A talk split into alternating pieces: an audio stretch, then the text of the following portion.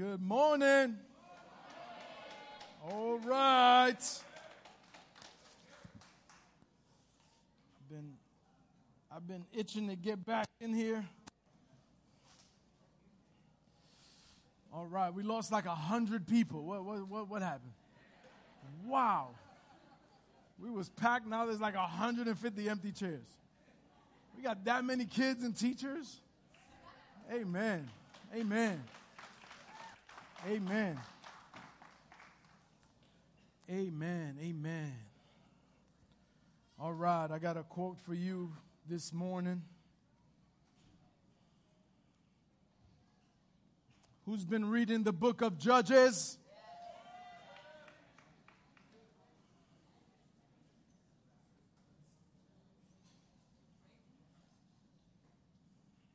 All right, here's the quote. Let's let's press in, let's settle down, let's get in.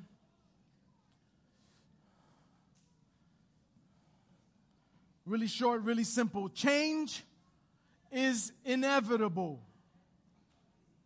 Growth is optional. Change is going to come. Change is always going to be around us. There's always going to be change, but you got to choose whether you're going to grow or not. Amen? Let's bow our heads, let's leave, and we're good. For a couple of weeks now, I've been um, encouraging you to read the book of Judges and, and to really try to get that book under your belt before the end of the year. I've heard some of you come to me and you tell me, oh, I'm on, you know, chapter 12, I'm on chapter 4, I'm on, I'm done. And, and I've been hearing, you know, good things and, and, and some people have been telling me, man, that book is even crazier than you said. Some people told me I stopped reading it because I got mad. Anybody shared a lot of different emotions when you read this book? Somebody, some, some people were telling me I, I saw myself in it too much and it, and it got me a little upset and I stopped reading it. Good. I mean, not that you stopped, but good that you're seeing yourself in it. Amen.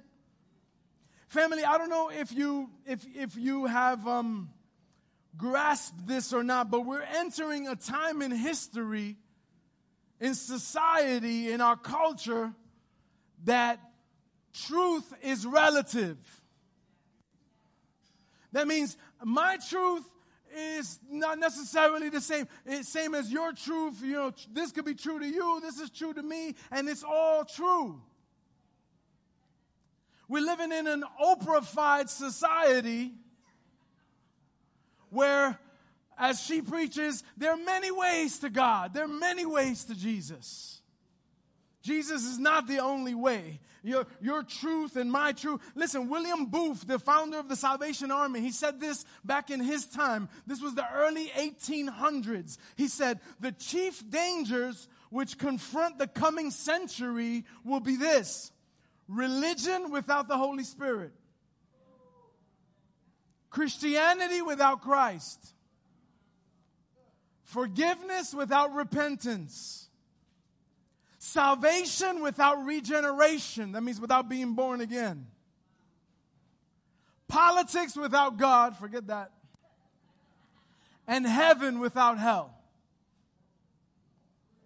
This was the 1800s. He says, this is what we're going to be facing, the, what the next century is going to be facing. Church, the word tells us in 2 Timothy 4 3, for a time will come when people will not put up with sound doctrine.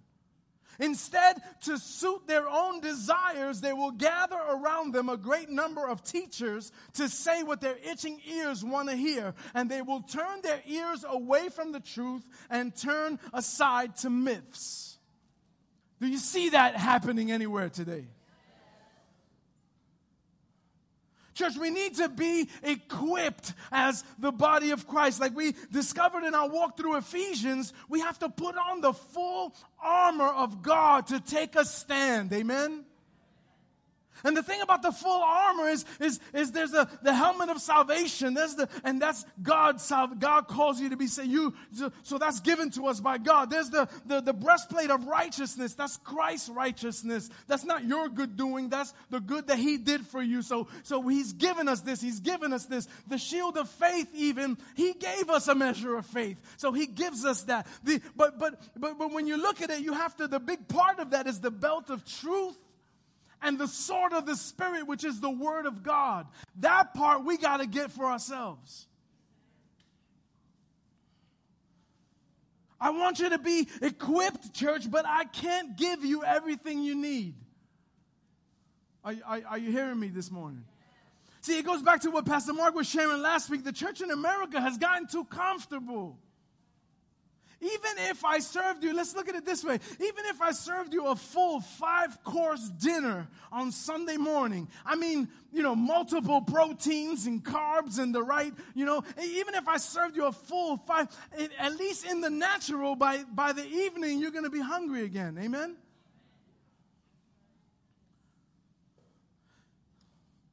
Or at least by tomorrow, you'll be hungry again, right? No matter how much we ate here on Sunday morning. See, I got this picture of, of the church in general, not you guys, but you know, the church in general. And it's a picture of who I was in high school.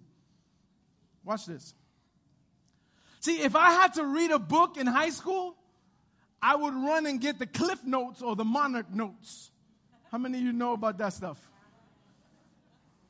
The little yellow books, they're like, the book is this thick or the Cliff Note is like this thick. Even when you picked up a fat Cliff Note, you get angry. Like, come on, bro. This is like a big cliff note, man. There's like 30 pages in here. Anybody know what I'm talking about? So see, see the, the these are notes, those in case you didn't, because you know some of you are good students and you actually read the books that you're told to read. But but in case you, you in case you don't know that the monarch notes, or these are notes that someone else wrote after reading what we were supposed to read.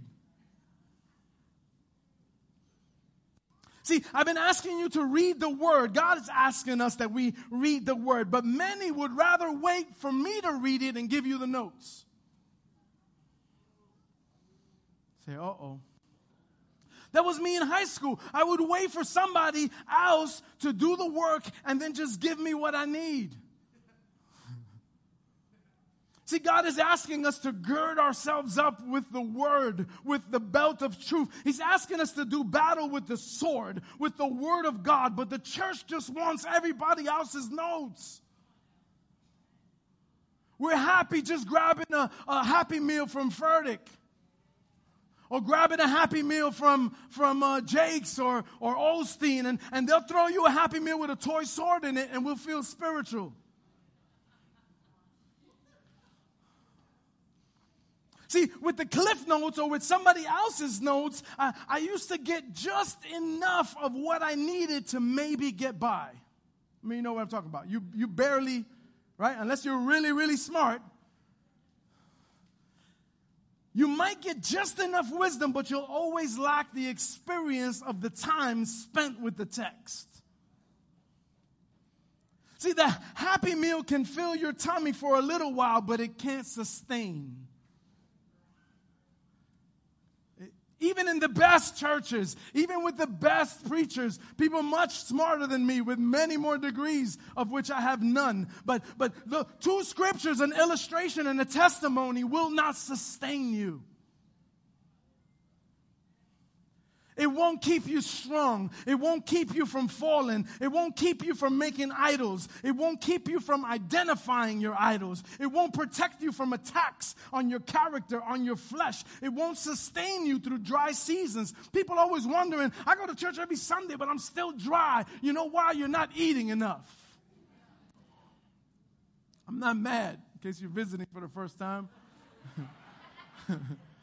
You can talk to me after. I'm a nice guy. I'm a good person. I'm not an angry guy. But I, I, I got to get passionate about this. You're not eating enough. You're eating to survive, not to overcome. The church today is eating to survive. I mean, I, I try to make it, you know, as many Sundays as I can. You know, there's things that come up. There's beach days and there's, you know, vacation and there's, you know, my cousin's uh, sister's christening birthday party and, you know, my aunt's um, sister's cousin's, you know, the UPS guy, he throws a big party all the time. And there's, and there's this party and that party. You know, I try to go, you know, for the most part, but we're eating to survive, not to, you know, I, I, I, I want to challenge you this year more than ever before to eat to overcome, to eat to be strong. To, oh man we got to eat to grow. We, we, we, we I, I, I, met so, I meet so many people, they, they want a word from God. If I tell you, oh, I'm bringing the, uh, the prophet is coming this week, and you, I want a word from God, but you won't go and get a word from God. He's already given you his word.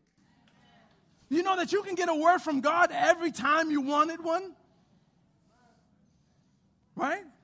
Instead of having some prophet that you don't know, he's off, he had a bad day, he's on antibiotics or something, and he starts prophet crazying over your life.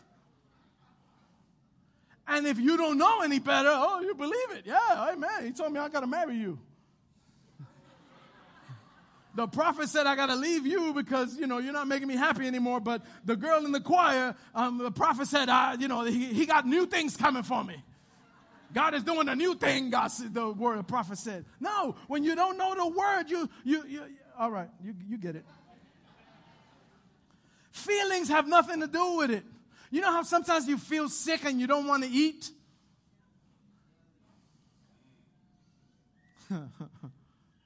sometimes you got to force yourself to eat so you can be strong.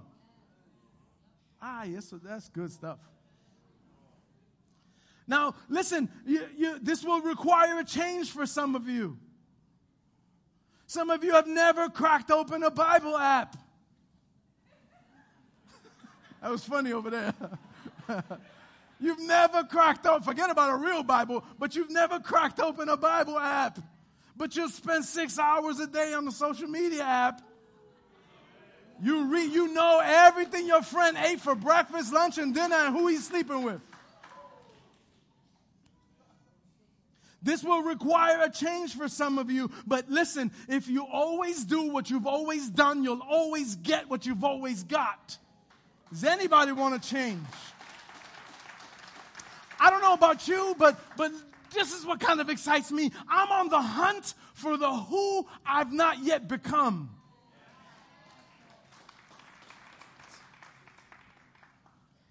Anybody excited about something like that? Like you're not done yet. God's not done with you yet. I'm on the hunt for the who that I don't even know yet. For the who I have yet to become. Listen, honestly, this has been, I've been struggling with this. I've been, I, I feel like I want to go through the book of Judges like we did Ephesians. I want to go through each chapter and get, but, but I feel the Spirit of God saying no. Set it up for them. Help them understand it. Explain what you can to make it clear. But let him who hears and wants to grow, let him go after it. I don't know why God's doing that with this particular thing, but I really feel that in my spirit. Don't teach it. Don't break it down. Don't take 21 weeks to go through it. Just drop it. Explain it. You know, give, give some instructions. Equip the body to do the work of the ministry. See, I want the, the book of Judges to be like a stop sign, to be like a warning sign, not a blinking yellow because you guys go f- faster through the blinking yellows but a stop, a warning.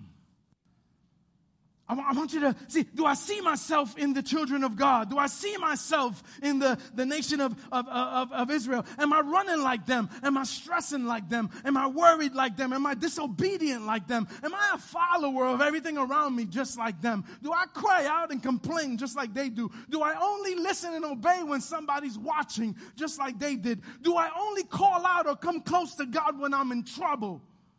When I need something just like they did? See, some of us been running in circles for too long.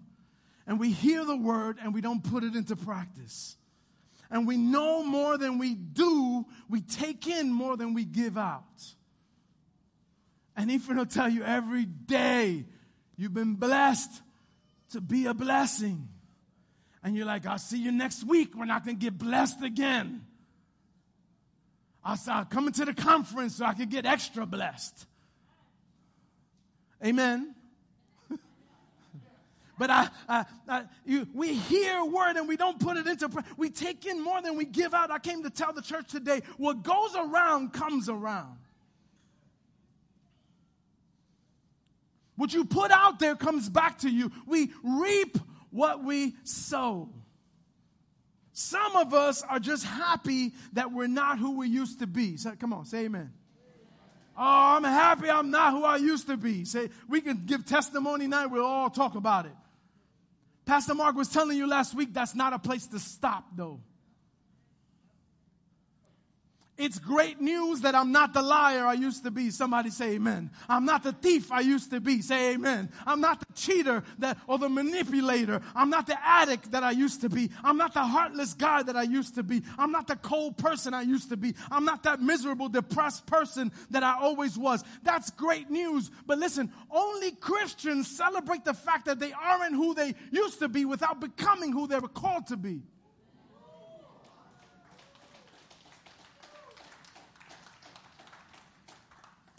What about you today is worth celebrating? Heavy. Come on. You've changed, that's awesome. Change is inevitable, but growth is optional. Have you grown? Here's a, a, great picture to see it this way. If you're not growing that other stuff anymore, what are you growing now? If you're not growing the other, I'm not this, I'm not this, I'm not what I used to do, I'm not a, I'm not, I'm not living the thug life, I'm not living the thief life, I'm not living the high life, I'm not living the drug life, I'm not living the drunk life, I'm not, if, if you're not growing that stuff anymore, what are you growing now? Because listen, if I was a gardener, I wouldn't want in my garden a bunch of trees that used to grow bad stuff but don't grow any bad stuff anymore. Does that make sense? Because there'd still be empty trees, right? And, and I'd want in my garden, that's not enough reason for them to stay. I want in my garden some, not, not just trees that don't grow bad things, but I want beautiful flowers. I want healthy fruit. I want strong branches and leaves that provide a covering to those around it. Jesus says in John 15, He who abides in me and I in him bears much fruit. He says, you, you, you didn't choose me. I chose you and I appointed you to bear fruit and that your fruit should remain. See, the beautiful gospel is not just that we're not who we used to be. The beautiful gospel is not just that we don't do this or do that anymore. The beautiful gospel is this that while I was still growing garbage, God set his love on me. That while I was still diseased, damaged fruit, he came for me. While I was fit to be tossed in the fire, he took my place and redeemed me. He paid a price that I wasn't worth it so that in him, in Christ, I could be a new creation. And the fruit that I bear is the proof All right, let's look at the book of Judges, which can get us so twisted and we can sound so complicated, but what it, what it says is that what goes around comes around. What we, what we sow, we're going to we're going to reap. See, either we can walk in his ways. Jesus said, if you love me, you'll do what I say, or we can walk in consequence. How many of you tired of walking in consequence? Some of you walking in your own consequences. Some of you walking in your father's consequences, your mother's consequences, your family's consequences. You're walking in the sins of the father. It, how many of you tired? You want to walk in favor. See, when we follow and trust God, and that's not always going to be easy, but when we do that, we walk in His will and we'll have His favor and we'll have His covering. I love Psalm 139. I shared it with you before. He says, I'll go before you and behind you and I'll place my hand on you. That's such a beautiful scripture. I can't let go of that. Because even when it's dark, even when it's dry, even when I'm, I'm not happy, even when I'm not getting everything I've asked for, even when God's not seeming answering my prayer, I know that no matter where I am, no matter what I'm doing, He's going before me and behind me, and He has His hand on me. And that's, that's how I want to live. Amen? Listen, let me, let me drop this on you. I've, I've walked with the Lord for almost 30 years now. I know I look 32, I know, but um, Just kidding. It hasn't been easy. And there's been some difficult seasons. I've been broke before. Anybody? But I've taken in much more than I've ever given out. You, you, you got to hear this. I've never had to beg for bread. I, I started tithing. Listen, giving, I started tithing. I started giving God back a, a, a, small percentage, a piece of what He's given me when I was broke. And to be honest, I've shared this with you before. My wife made me do it. Straight up truth.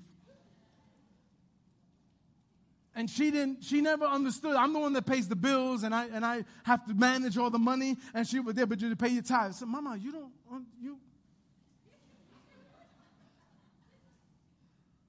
And then I used to argue with her because we go shopping and she want to buy three cereals. I said, Mama, you can't buy three cereals. You know, it was like that. You know, you, you three cereals are three or four dollars each. I can't buy three. Can we just buy one for this week? Is that, you know, so I, I had the stress of the money and she forced me to start tithing. Giving a little. Now listen, uh, my tithes were a joke to put in the basket. Because 10% of $199, which is what I was coming home with, What's the math? 20 bucks?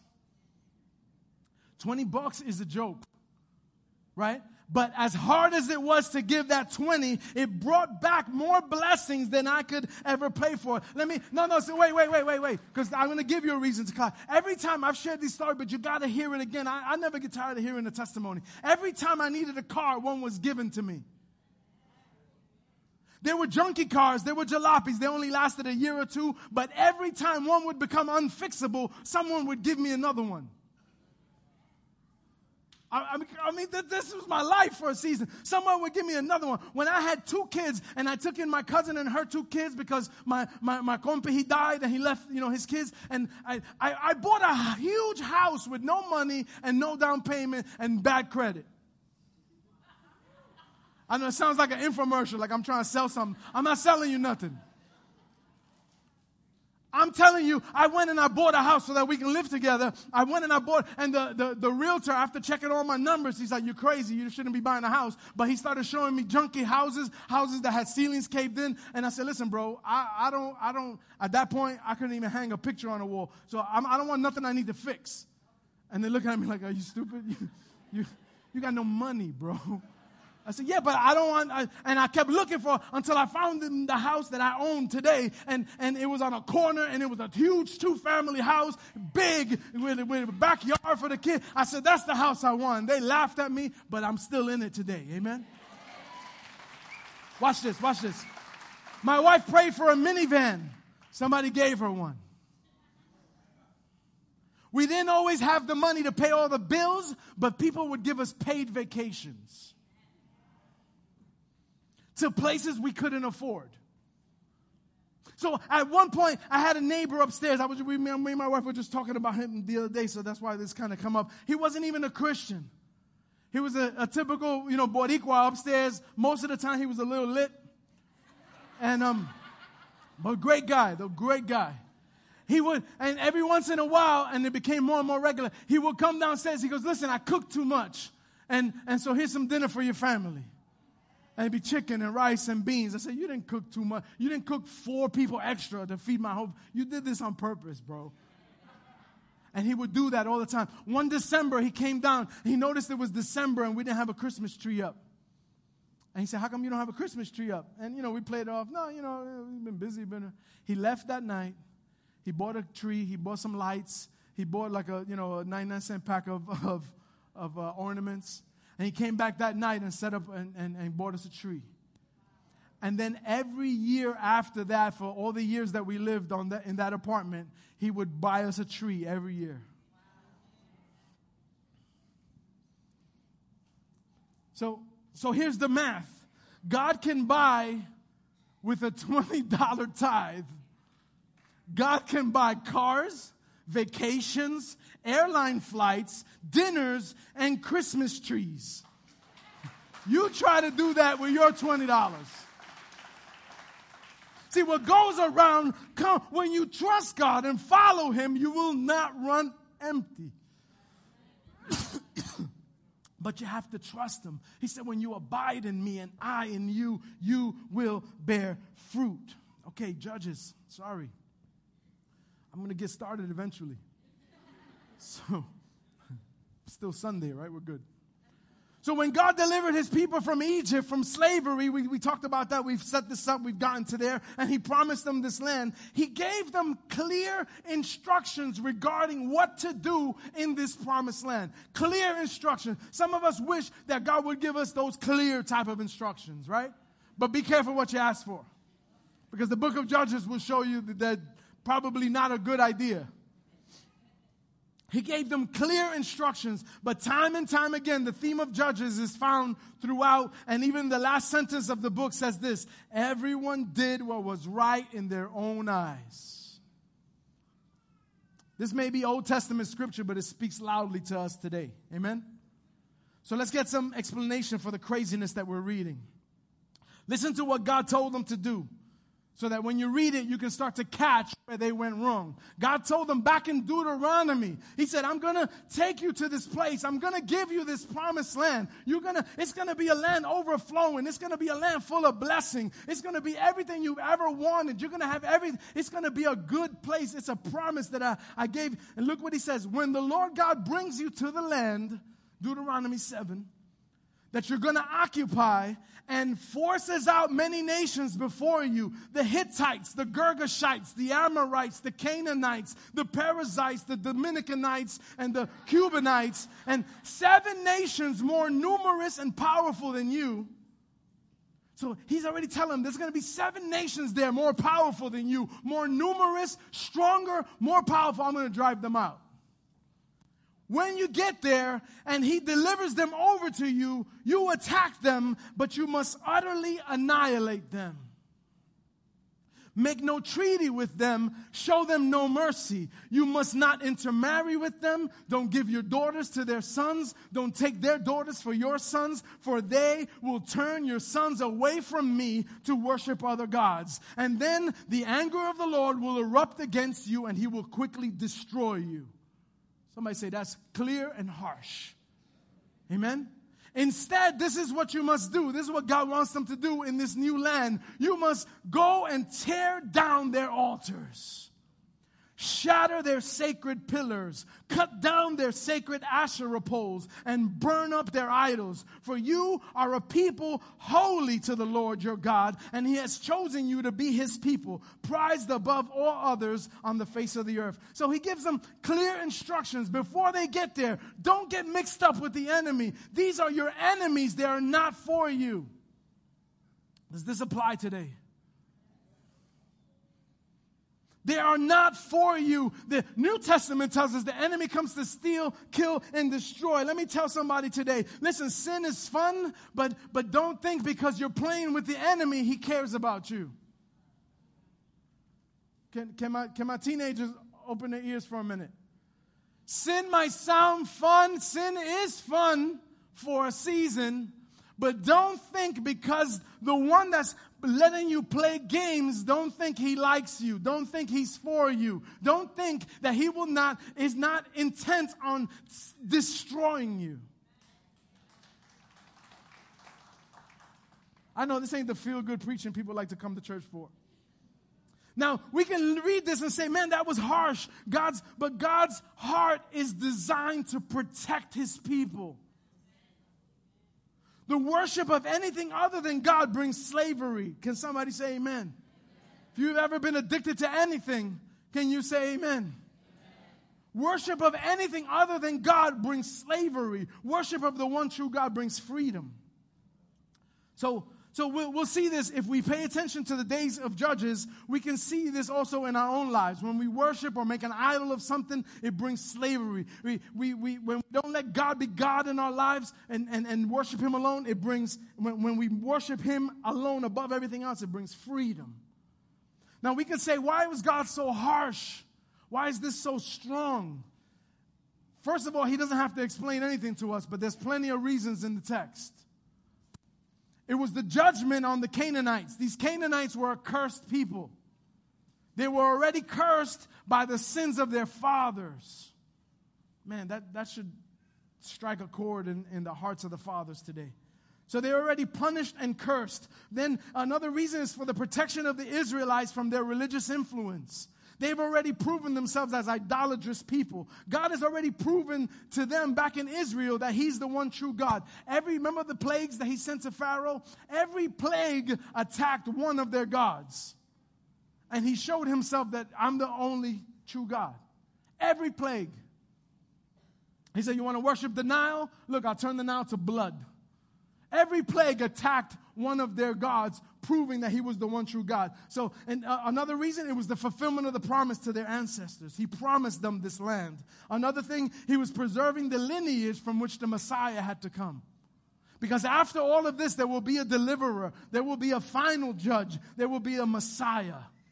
And the way we'll know it, that it was him, is that he'll fulfill every prophecy that was ever written about him.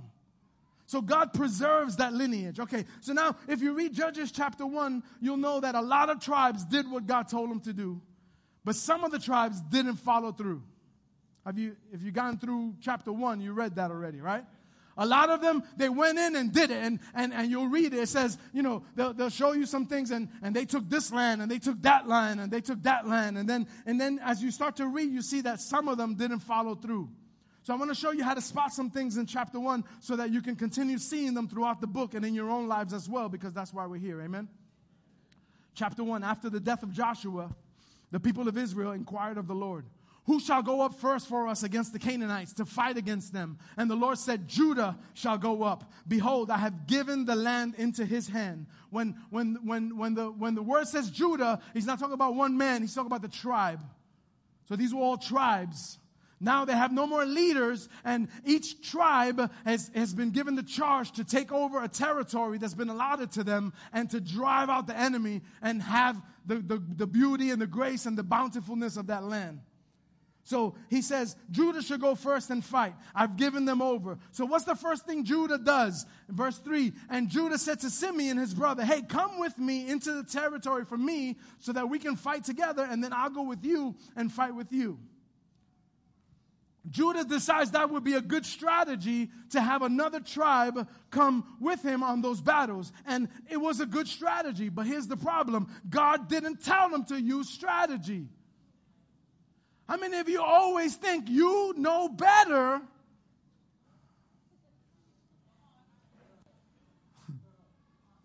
I know none of you guys, but people that you know, right? A lot of Christians that you know. They ask God, God, and then God will tell them how to do something. God will tell them what to do. And they say, okay, that's good, God, but I could make it a little better. Instead of me going up and fighting this, I'm going to bring another tribe with me since we're close. That's my boy, that's my brother. His tribe will come. We'll go, we'll defeat him, and then I'll go with him and we'll defeat him. Good strategy, but God didn't tell him to use strategy. He told them he was going to give them the land into their hand. See, when we come up with strategy, strategy, it's usually because we're trying to do things in our own strength. God promised victory, but we see the compromise starting early on. Okay, two things that'll derail your Christian walk always comfort and compromise. If you're taking notes, that's, that's noteworthy right there. It's like today we ask God what we should do, but we don't follow what He's already led us in. Okay, so the Israelites had a great victory. God, God gave them favor. Judah went up to the Lord, gave the Canaanites and the Perizzites into the hand, and they defeated 10,000 of them at Bezek.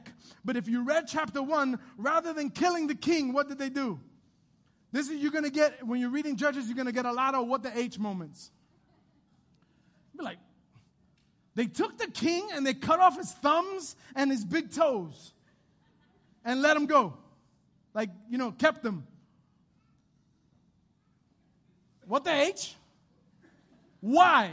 And, and if you ask yourself why, you'll see the testimony of the king tells us why. The king says himself he had 70 kings with their thumbs and toes cut off that used to pick up scraps under his table. What does that tell us? The reason they did that was because that's how the people of the land used to deal with their prisoners.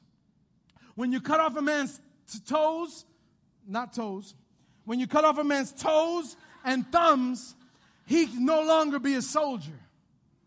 He can no longer fight. He can no longer run. So they would keep them around as trophies. This king had 70 as, as trophies to, to, to be proud about, to, to be respected, but that's not what God's people do. So that wasn't what God told them to do. That was the Canaanite way of thinking. They're already, even in battling with the enemy, they're taking on their ways. Church, we do that today too. We deal with our enemies the way the enemy deals with people. We hold unforgiveness. We hold bitterness. I know not you, but Christians that you know. We hold on to rage. There's angry Christians. Anybody met some angry Christians? That shock you? Like, what are you so angry about? Like, the word says there's rivers of living water flowing out of your belly. But I can't even get a smile from some of you. We hold on to rage. We hold on. We want vengeance when God says, give it to Him. As a New Testament church, a New Covenant church, God says, Forgive them. I've forgiven you. Have mercy. Show grace because what goes around comes around. God says, by the measure you use, it'll be measured unto you. That scripture always messes me up. By the measure you use, it'll be measured unto you. So you could decide the level, the measure of grace that God uses on you. How, like, how, who wants to cut that short? Say, God, you know what? I'm pretty good. I've been serving the Lord about 30 years now. I don't need all that much grace. So, so you could use a small measure like I'm going to use on this brother because I can't stand him. Right? Right? Who, who, who, who wants a small measure of grace? I, I don't know. I'm your pastor and I don't want one. I want the largest measure. I show grace to everybody because I want that measure to be big. I want God to say, I can't even see it because you're so gracious. I can only be gracious to you. Amen? Okay, back to the battle. You'll read that they took this town and they captured that place and they captured that place and God gave them that place and that one. And that's awesome, man, because you just see that, that g- bigger enemies than them, greater, numerous, and powerful, God is just handing them over. They're just walking in and saying, hey, boo! And the enemy's like, ah! You know, literally, because I mean, they can't, they can't fight these guys. They don't have the skill, they don't have the training to take on these, these Canaanite you know, soldiers and armies, and they're just walking in going, and, and like, ah, and they're, and they're running. Like they're just hand, God's handing them over to them, right? But then towards the end of chapter one, you start to see that some of them didn't fully take their, their territories, and they allowed the enemy to live alongside them. Some of them took the enemy in and made them slaves. Where'd they get that from? Where'd they get that from? God said you had no business with them. Don't, don't get near them. Don't live with them. Annihilate them. They can't be. You got to drive them out. They took them in, and, and, and some of them left the enemy alone in some places because they seemed too strong or too powerful. That's why even today, God's children need to know God's word. Amen? That's why I'm just going in so hard on this. I, I need to know what God says to me about a certain thing because if God made promises to me, I need to know them and read them for myself. Amen? Some of us today are not the leaders that we could be. We don't have what God's already given to us because we haven't trusted God. We haven't stepped out and trusted God because you've been waiting for to read somebody else's notes. Let's look at God's response to them in Judges 2. God loves his people so much that he says, the angel of the Lord appeared to them. When we read that in the Old Testament, that's usually a manifestation of Christ. It's not just a regular angel, it's, it's the manifestation of Jesus. He, he, an angel of the Lord appeared to them, and it says, The Lord's angel went up from Gilgal to Bochim, and he said, I have brought you up from Egypt and led you into the land that I had solemnly promised to give your ancestors. And I said, I will never break my covenant with you but you must not make an agreement with the people who live in this land. You should tear down their altars where they worship, but you have disobeyed me. Why would you do such a thing? At that time, I also warned you if you disobey me, I will not drive out the Canaanites before you. They will ensnare you, and their gods will lure you away. Is that frightening? I love the words that the angel says is I will never break my covenant with you. That's a, a, reminder for us even today that Israel, though they never fully lived up to the part of the covenant, God promised that he will never forsake them. And that's the same with you and me today. The new covenant says we, we, he chose us before we chose him. While we were still sinners, he died for us. Amen. So when the Lord's angel finished speaking these words to the Israelites, the people wept loudly and they named the place Bochim and they offered sacrifices to the Lord there. And so the people were hurt. They were, you know, God, God dropped something strong and emotional on them. And it says that they cried and they wept. And with all this weeping and wailing, there's reason to believe maybe God's word had a deep impact on them. And maybe they were on a, on a, on a way to a genuine revival, right? But the record of the book of Judges shows that this initial reaction of sorrow and repentance did not mature into a lasting repentance. Verse 11, it says, And the people of Israel did what was evil in the sight of the Lord. And they served the Baals. And they abandoned the Lord, the God of their fathers, who had brought them out of the land of Egypt. And they went after other gods from among the gods of the people who were around them. And they bowed down to them. And they provoked the Lord to anger. And they abandoned the Lord. And they served the Baals and the Ashtaroth. See, thank you, Bob. Real repentance shows itself in action not necessarily weeping. We can be sorry about the consequences of our sin, but without being sorry for the sin. See, you can cry at the altar every week and not grow.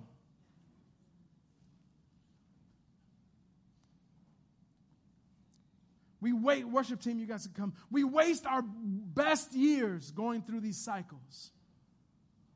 And we think because I, I came to service, and, and, and that's why, listen, that's why a lot of times I won't even do an altar call of, of that nature. I don't want to tell you some sad story and make you emotional and then call you to the front so you can cry here. Because you know what that does? That boosts my ego. That does nothing for you. I want you to get hit hard. I want you to, that, that the word would convict you. And even if I didn't see it, but the word will convict you and you'll walk out with that word. Not because, oh, I cried here, and now, so now your wife is happy with you because you were crying at the altar because you lifted your hand and your wife is all excited. My husband, he worshiping God. Your husband could be faking it. You don't know nothing. Or the other way around. Man, I saw my wife broke. Your wife was thinking about eating or something and she was sad. we don't know what, what the, the outside stuff is, is could be generated by anybody. It's real when it walks out the door. It's real when it walks out. When, when, when your, your, your churches say, hey, we're reading the book of Judges, and you go and read the book of Judges. That's when it's real. Not when you answered an altar call about the book of Judges. Because I don't want God punishing me or, or having all that wrath on me. Listen, there's 21 chapters in Judges. And it tells us about some of the judges, and, and it tells us about six or seven times that they got caught up in these cycles. You know, the cycle I told you about rebellion, repentance, restoration. And you might think, well, if the book of Judges covers a span of like 300 years, six or seven times that they go through these cycles doesn't seem like a whole lot, does it? Here's the problem when you read these accounts, and, and I'm going to do one more at the end of this year message, and, and then we'll, we'll step into the new year. But when you read through these accounts, as I'm asking you to do before the year is up, Pastor's asking you to read the book of Judges before the year is up. Okay, just in case you know you didn't hear. You might notice this Every time the people of God did what was evil in the sight of the Lord, every time they decided to turn their backs on God and follow after what those around them were following after, the anger of the Lord would be kindled against them and he would give them over to their enemies for a period of time. Watch this. Sometimes God will give people what they want and let them be enslaved by it. So that they can come to their right minds and come back to God. God's ultimate goal is always reconciliation. The first cycle that we see here in Judges, when this happened, he gave them over to their enemies and they had to serve their enemies for eight years.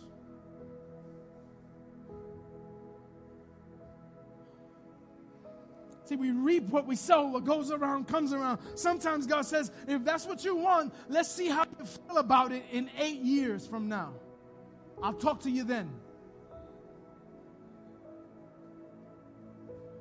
You can go ahead and live in that sin and you can live in that slavery for the next eight years until they got tired and they cried out to the Lord and He heard them and He sends a deliverer, a judge to rescue them. The next cycle we read about the people did what was evil in the sight of the Lord, and the Lord strengthened the king of Moab to overpower them. Are, are you hear what I'm reading? God strengthened the enemy to give him power over God's people. You're like, yo, what's up with that? And the people of God served that king for 18 years.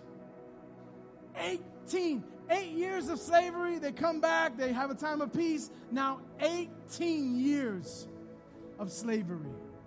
Here's my question to you today How many years are you willing to waste serving that thing that you're putting before God? Is eight years a good price to pay? How old will you be and how much of your life have you wasted if you serve in slavery and disobedience for 18 more years? Can I help you cut some of that time today?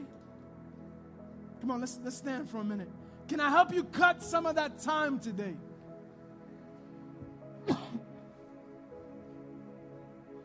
some of you might be in year one of an 18 year bid.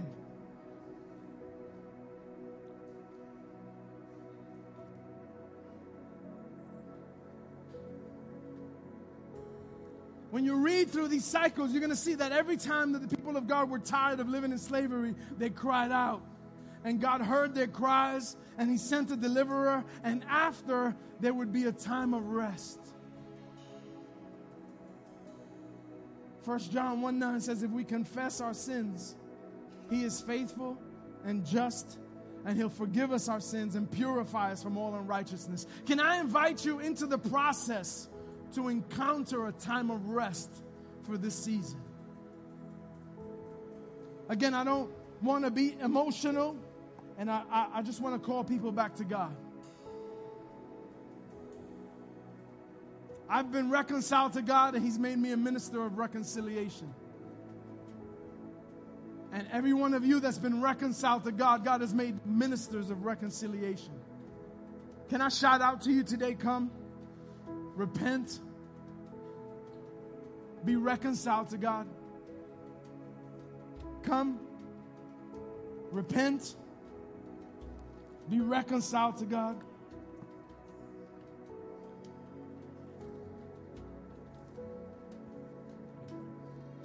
He is jealous for me. Lost like a hurricane I am a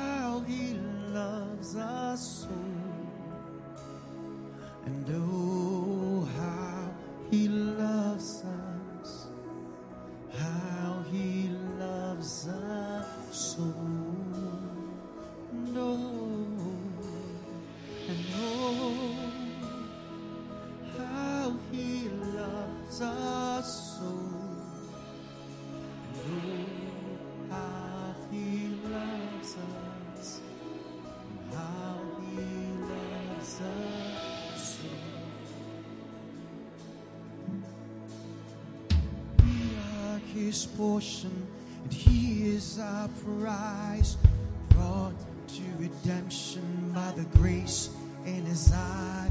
If grace is an ocean, we're all seeking. And heaven meets earth like an unforeseen kiss, and my heart turns violently inside of my chest. And I realize time to maintain these regrets. When I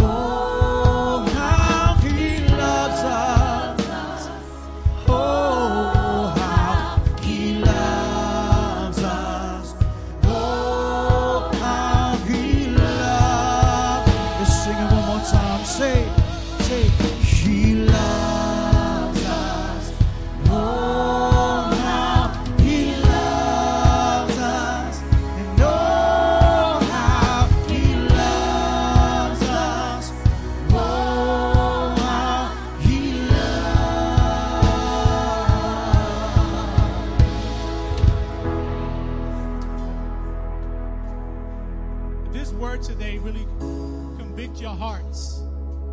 I believe in the new season that's coming in our lives. I believe God is about to do something different. I believe God's going to break cycles in our lives. But it all depends on your decision you make. If you're going to say yes to Jesus, yes to his ways, counting the cost, whatever's going to happen, whatever I'm going to go through, Lord God, whatever's you have in store for me, Lord, I'm going to say yes to it today. If that's you, just raise your hand. I know that's me for this year. Whatever God wants. Father God, I pray over your people right now in the name of Jesus. Lord, I know you have new things in store for us, Lord God. So many of us been going through this, de- this desert-like wilderness for so long, Lord God. Wait, looking for a way out, looking for a light, looking for change, Lord God. But I thank you, Lord God, your mercy and your grace, Father God. If we seek you first, Lord God, follow your ways, Lord God, everything we're asking for will be added to us, Lord God. So, Lord God, we repent to you today, Lord God, for our disobedience, for our carelessness, Lord God, for receiving words and hearing the words and not applying and not doing what you say, Lord God. I pray today over your people and over me, Lord God, that we'll be obedient to what you're saying in your word, that we will follow you, Lord God, look to your ways, not our ways anymore. I pray we don't be no more compromise in the name of Jesus. I pray we'll follow you no matter what it looks like, no matter who turns away, no matter who walks away from us, Lord God. We will seek you first, Lord God. And in doing so, Lord God, you will pour out your grace upon us, Lord. You will pour out your blessing upon us, Lord God. Your favor, your goodness, Lord God. I pray each one that says yes today, Lord God, will see, the, see you, Lord God, in the land of living, the goodness of you, Lord. In every day of their lives and among their children and the generations to come, Lord God. I believe, Lord God, in this season, Lord God, we begin a new generation, Lord God. A new thing, Lord God. As you make decisions today, God is going to do a new thing in the, in the plans I have for you. Maybe things were going to go a different way for you. Maybe your marriage is going to fall apart. Maybe your children are going to inherit the, the wickedness and the things that we do. But today, that's broken in the name of Jesus if you say yes to Him. Let us receive the good things of God. Let us see the new generation, the blessings that await us ahead of from one generation. Not only your children, but their children's children, your children's children will receive the goodness of God for what you have done today. You receive that? I know I received that. I'm waiting for good things to come. I'm, I'm tired of walking. I, I'm like Anakin Skywalker. I hate the sand. I hate walking in the desert. I want to walk in green, green grass. Amen? Amen. Come on, hallelujah. Hey, yeah.